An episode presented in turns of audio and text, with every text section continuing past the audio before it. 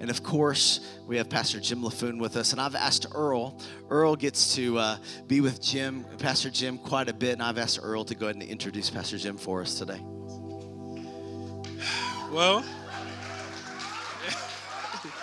oh my gosh, please. Well, good morning, City Life. My name is Earl Smith, as y'all heard. Or good afternoon, or evening. Good evening, City Life Church. I get the honor and privilege of bringing up our uh, speaker. Uh, Pastor Jim Laffoon. And I can honestly list off a lot of things that God has done through him, but I, I kind of want to go to personal route with this one. My first time encountering Pastor Jim Laffoon, I was a student at Texas State University in this little town called San Marcos, Texas, uh, at the Springs Church. And I was there during a time where I was trying to figure out did God see me? Was I seen by God? Did He know me? And Pastor Jim came and he preached at our church. And he called me and he prophesied over my life. And it was the first time I've heard of prophecy and I've listened to things. And it was the first time I heard two things in a prophecy. Number one, I heard the gospel of Jesus Christ. And number two, I heard Papa's heart for my life. For the first time, I heard that God saw me and he knew who I was, and he used Pastor Jim to do that. So I began this pursuit of knowing that voice, to hear it every single day of my life. And so I ended up going to this school called the School of Empowerment, which is a vision given to Pastor Jim by God. And we got an opportunity, being a couple of people, uh, got an opportunity to sit under his teaching along with other pastors. And everything intrigued me, but the one thing that intrigued me was that he was a friend of God. And that concept, being a friend of God, hit me so deep in my heart and in my life. I began to pursue what it looked like to be a friend of God. So he's not just a, a, a, pastor or a prophet, he's one that is raising up other prophetic ministers. And also, he's a great husband to Miss Kathy Laffoon, a great father to his children, but also a great father to our entire body of every nation. So, do me a favor, open up your heart, open up your ears to hear from God. And do me a favor, stand on your feet, stand on your feet, and give a round of applause for Pastor Jim Laffoon.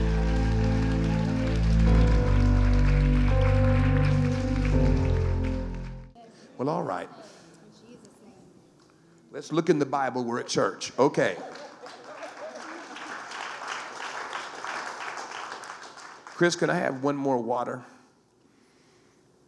If we're rationing those tonight, I need one more anyway. Since it's like an encounter service, we're going to look at a very strange passage in the Bible that's doubtful you'll never hear on Sunday morning. We're not going to be in Leviticus on unclean lizards. Turn to the book of Revelation. Okay. Turn to the book of Revelation, chapter 12, into one of the most strangest passages of Scripture. Um, I'm not going to stay here long. I'm just going to talk to you a few minutes. I felt impressed with the Holy Spirit to do it. I'm going to speak out open Bible. I've jotted a few little things down. The, these thoughts are about four days old in my mind. And um, I'm working my way toward the book of Revelation. In case you're wondering where that is, it's the last book in the Bible.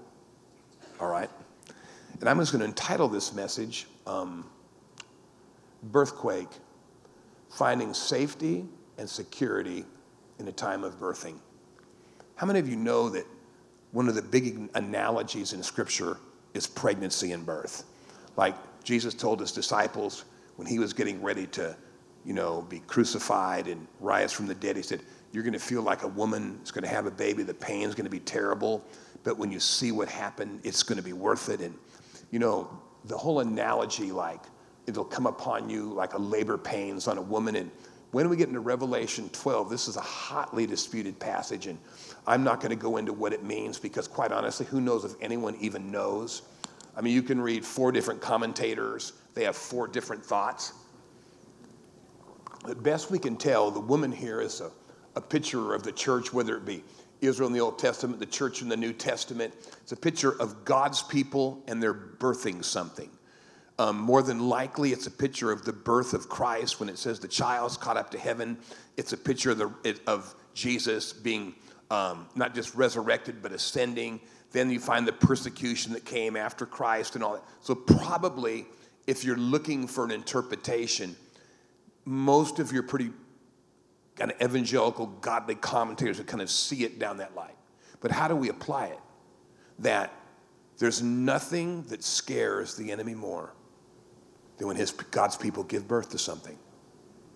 Whether it's raising a godly family, whether it's starting a business that doesn't just take care of you financially but advances the kingdom of God, whether it's coming into a building, whether it's seeing someone birthed into the kingdom of God and discipling them, there's nothing the enemy hates more. Now, so we're gonna we're gonna cut through all the symbology and all the typology. I'll take a few minutes just to run us, but I wanna I wanna I wanna help you understand. Can I just like to be really plain? When all hell is breaking loose in your life, and you're in lots of pain, and the season is not changing fast, how do you find comfort and security? Where do you go? What do you do? What's happening around you? Let's look at that together. And I'm going to divide this passage into the birth and the battle. And when we come into verse 7 and talk about the battle, I'm going to talk about the battle in the invisible world and the battle in the visible world. And what do you do when you kind of feel stuck between both? Now, how many of you ladies have had babies here? I've, I've witnessed some being born, never had one, obviously. And so you may say you kind of look like you're expecting, keep that to yourself. Okay. So the, the fact of it is, listen to me. This, when a church is growing, when you're building buildings, when you're doing things, and you're growing and you're going to grow more, uh, you're in a season of growth and blessing. And it's pretty obvious you had to be. All the warfare and battle you face as a church going into this building is a sign of what was going to take place when you got here. And so when a church begins to grow, two things happen. Warf- the warfare level of the church is affected, and the welfare of the church is affected. When things grow, how do you lead it? What do you do with it? How do you staff it? How do people belong? That's a whole nother segment I'm not going to talk about. But I am going to talk about when a church is growing and when it's reaching its city and when it's doing things, what happens. Okay? Now, so this great sign appears in heaven. There's a woman clothed with the sun, with the moon under her feet, and on her head a crown of 12 stars. She's pregnant and was crying out in birth pains in the agony of giving birth. And another sign appeared in heaven. Behold, a great red dragon with seven heads and ten horns on his head and seven diadems. His tail swept down a third of the stars of heaven and cast them to the earth. And the dragon stood before the woman who was about to give birth, so that when she bore a child, he might devour it. She gave birth to a male child, the one who was to rule all the nations with a rod of iron. Her child was caught up to God into his throne, and the woman fled into the wilderness where she had a place prepared by God in which she was to be nourished 1,260 days. Let me just start by saying we have this amazing picture of the church, the people of God. Uh, the Bible says she's clothed with the sun, the moon was under her feet. What's that mean? No matter how you feel, you are crowned with the sun and your feet are on the moon. What's that mean? We're over darkness. We know the end of the story. No matter how dark it is in your life, no matter what you came in here facing, in Christ, you're going to conquer darkness. We're the only people to ever fight a war and know we're going to win. And so it says she was pregnant and she was crying out in birth pains.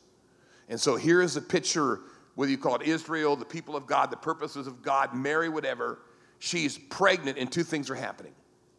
Now, those of you who've been pregnant and had a baby, there's nothing more vulnerable than transitional labor. There's nothing more vulnerable as you literally feel like you're being torn in pieces on the inside. And, and having watched my wife have babies and been there, just almost seems like panic and panting and breathing. And if that's not bad enough, imagine a giant dragon standing in the birth canal to kill your baby. At your most vulnerable, at your most pain, and typically, beloved, typically when God does something in your life significant, You're wondering about your welfare when all of a sudden there's warfare. There's so much pain in that business, raising that family, building that building, doing that church. And at your most vulnerable moment, when you literally feel like you just can't do it anymore, here comes the enemy to destroy what you're birthing. When you decide, yes, we're going to grow a church, yes, I'm going to make a disciple, yes, I'm going to reach a campus, yes, my business is also God's business, yes, I'm going to raise my family God's way, yes, we're going to build this building, the enemy will do everything in his power to destroy that and stop that. It's one thing to preach about something, one thing to pray about something, one thing to prophesy about it, whole different matter to do it. When you decide, we're going to build this building, we're going to reach this city, I'm going to reach my neighbors, I'm going to live my business differently. Not only is what God does to prepare you painful, at that vulnerable moment, the enemy comes not simply to destroy you, but to destroy what you do, and he fights it. Now, the good news was the baby, the purpose of God, was caught up. It was taken care of. This building's done. Um, you're filling it once. Are you in two services now, Chris? I think you said. Oh, two won't be enough. There'll have to be another. And it sounds exciting tonight, but it does not feel exciting when you're serving more than you ever wanted to and you're not seeing your friends anymore and you don't now don't like the time that when you were drunk and the holy spirit said yes i'll come to the early service and now you don't like it because you're getting up early and your kids even hate it more. It all sounds good and then it happens okay? That's another story though. These kind of things like growth sound a lot better than they feel but they're wonderful. Now so what about you? It says this and the woman fled into the wilderness where she had a place prepared by God in which she's to be nourished for 1,206 days. We'll come back to that because that's going to come down later. I want to talk about it now. Now, simultaneously, there's this crazy thing happening in the invisible realm. And your scholars believe this is not like a parenthetical portion goes back to when the enemy tries to overthrow God in heaven. It's probably what happened when Jesus resurrected and just the cosmic battle.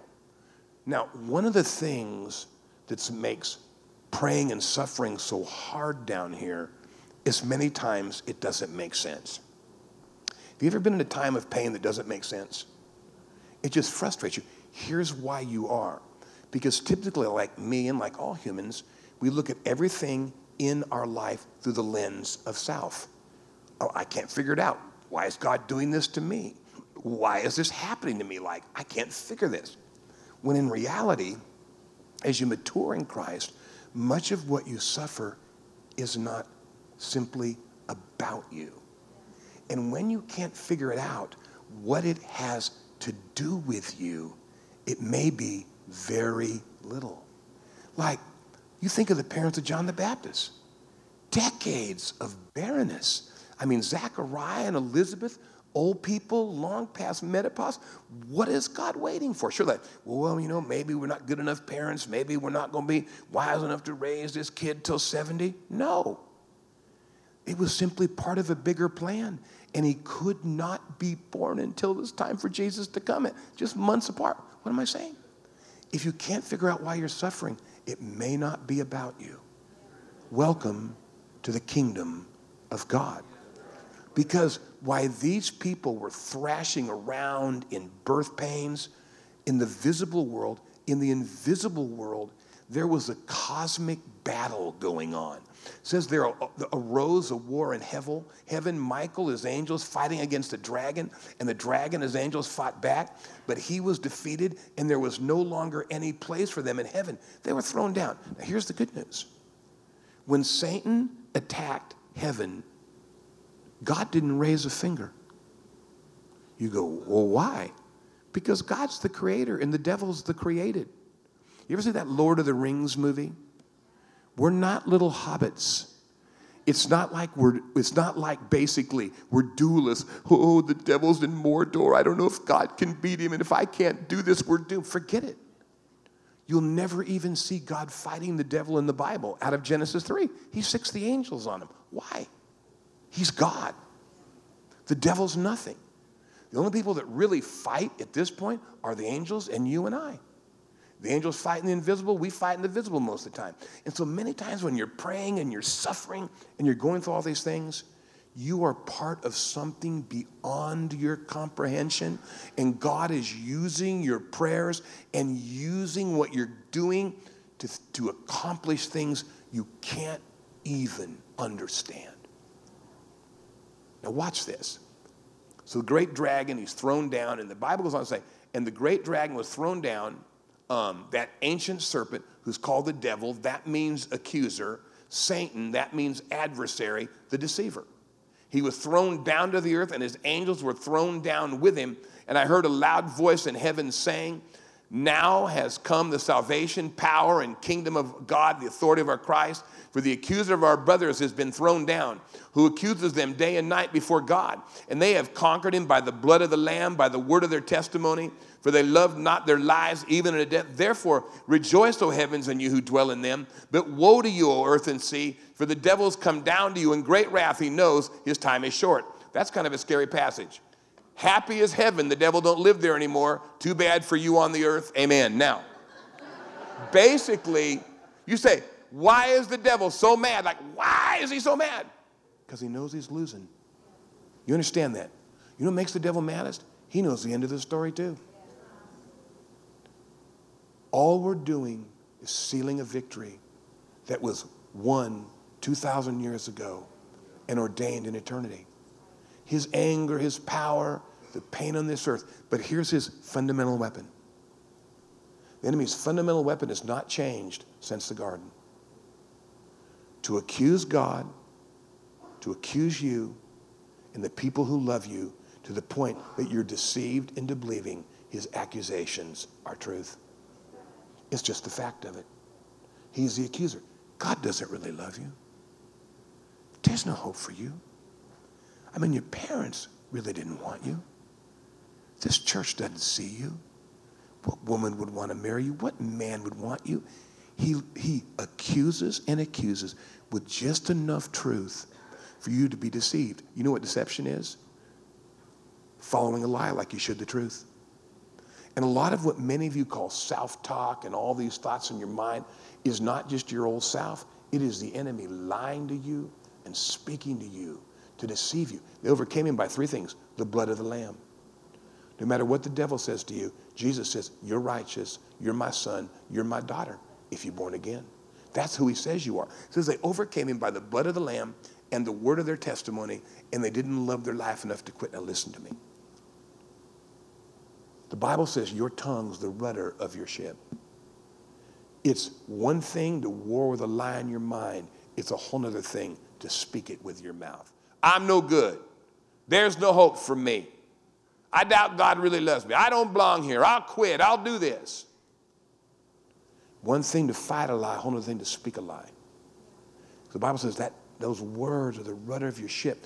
In those battles in your mind, it's too hard. You can't make it. Does God really love me? Listen, if you weren't in the middle of God's will, you think the devil would mess with you like this? And there's battle and there's war. I mean, how many of you know it's just a fight to serve God? Jesus said, In this world you'll have tribulation. That promise always comes true. But I've overcome the world. Now, where's solace? Where do we find it? Like, when it's so hard. I, I, I know Chris and Casey, just some of the things they faced over the last few years, it's just hard. I know Daniel, Morgan, oh, oh yeah, their churches are growing. Oh, that's, that's the good part of the story. But there's a cost, pain. It's not easy when we're in the middle of God's will, and either He's building us or we're building something with Him, what's the answer? We find it here and I'll share it with you, then I'll share it from my own life. When you're battling and God's birthing something, maybe you're fighting for a grandchild. Maybe you're fighting for one of your older kids. Maybe you're in a battle for your spouse. Maybe you're battling an addiction. Maybe you're trying to make disciples reach your campus, start a business. And you feel like, it's when Scott and his wife came up. I said, You've been saying, change me. It's time for your season to change. Well, what if it ain't time for yours to change? What if there's still more pain? What do you do? When I went to the back of the church, I was praying. The Lord said, There's a lot of pain in here tonight. I mean, I came to the end of last year. I, I hit so much pain. I was over in the Middle East, heading toward the Syrian border. I was in so much pain, my joints stopped working. I was just stiffening up, literally, with pain. So much crisis, like so many painful situations, I could not compute. And God visited me and touched me. I mean, I, I, I can carry so much stress of crisis. Feet go numb, can't feel my lips. I was, I was in the emergency room that God says, Go home, you're wasting your time. I said, What do you mean I'm wasting my time? You're up there, I'm down here, I'm hurting. I mean, you never have those kind of conversations Lord. Hey, I know it's fine up there, I'm down here. He goes, Hey, it's just stress, go home. So I witnessed to the nurses, went home and got better, but life's hard sometimes. And so I came to the end of last year. I go, Lord, I'm surprised. He said, Well, what are you surprised about? I said, I'm surprised about how bad this year ended. He goes, Well, why would that surprise you? I told you in the Bible how it would be.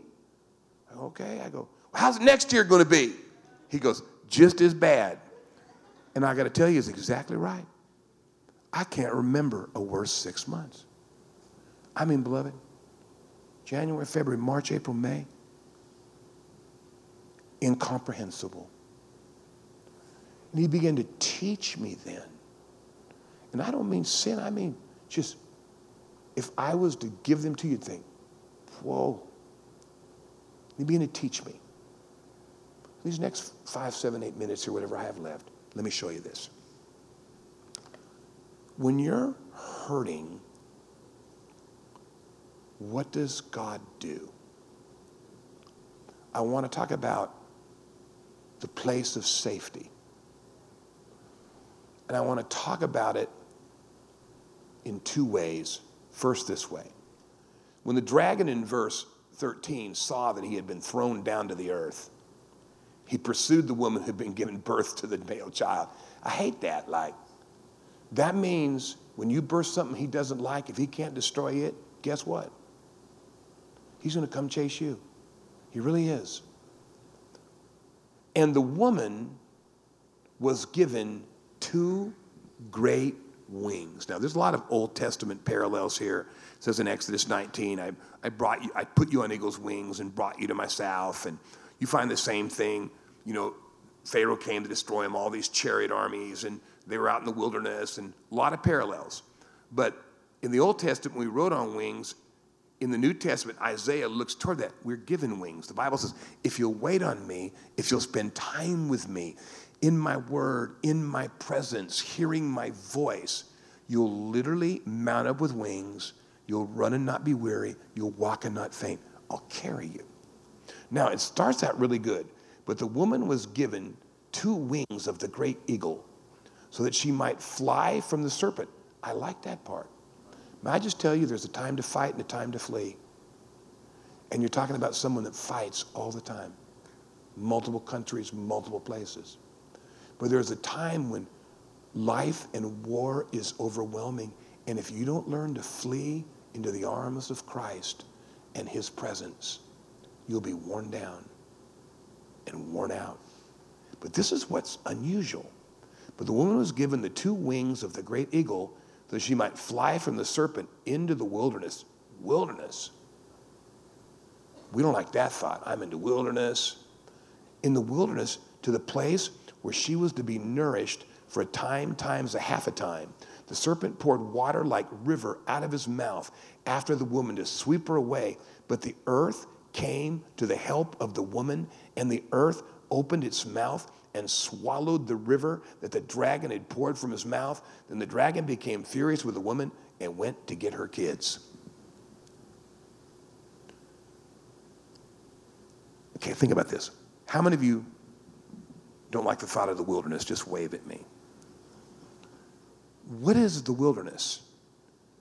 It's a season in your life where your primary source of nourishment is divine.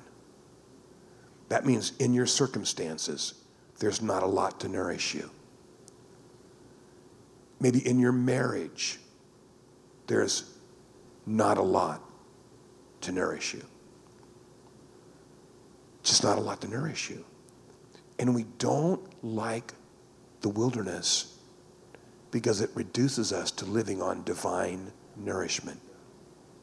Not a lot to feel, not a lot to stroke us. But guess what the wilderness? The wilderness is the place where God destroys all your enemies. God took him into the wilderness, made him march back to pin him at the Red Sea, and wiped out their enemies. In the wilderness, they had the pillar of fire by night. In the wilderness, they had the cloud by day. In the wilderness, manna fell from heaven because there was no other food. In the wilderness, water came out of rocks. With two and a half million people drinking and all their livestock, it kept them alive in the wilderness. And so there are times when the enemy, and I don't understand this, when God will bring you into one of those situations, it's so beleaguered that your only form of nourishment left is God Himself. But in that climate, that which would normally destroy you cannot touch you.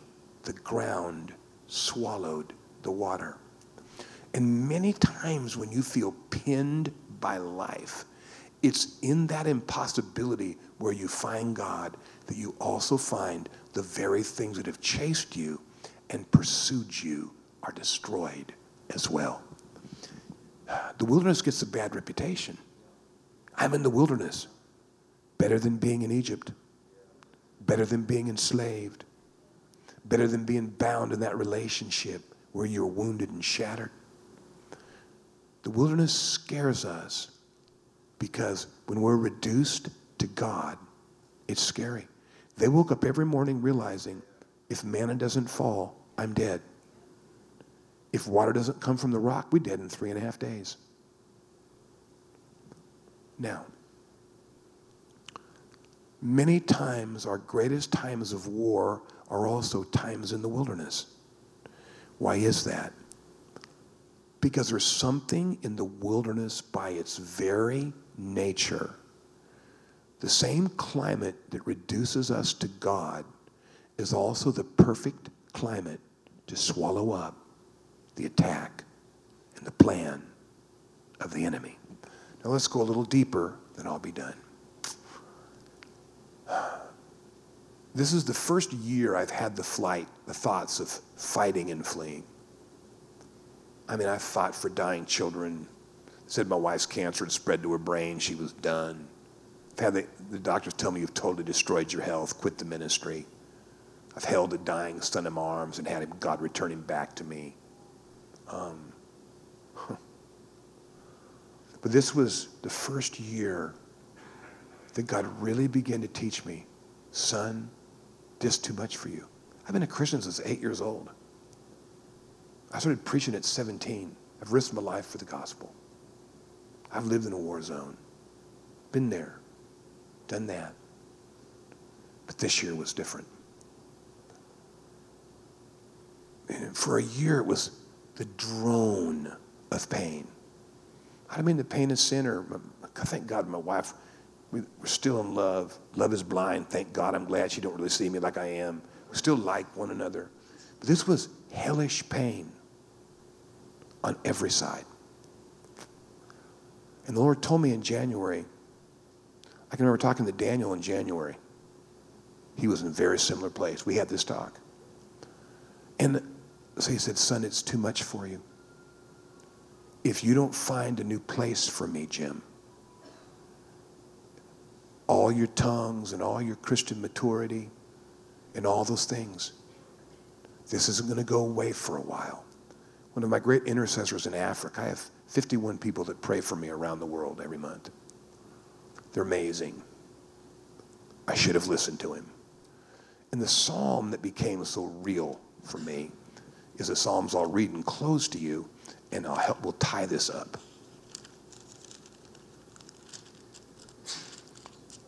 Psalms 57. David is in the cave and has lost everything. Verse 1 Be merciful, O God, be merciful to me, for in you my soul takes refuge.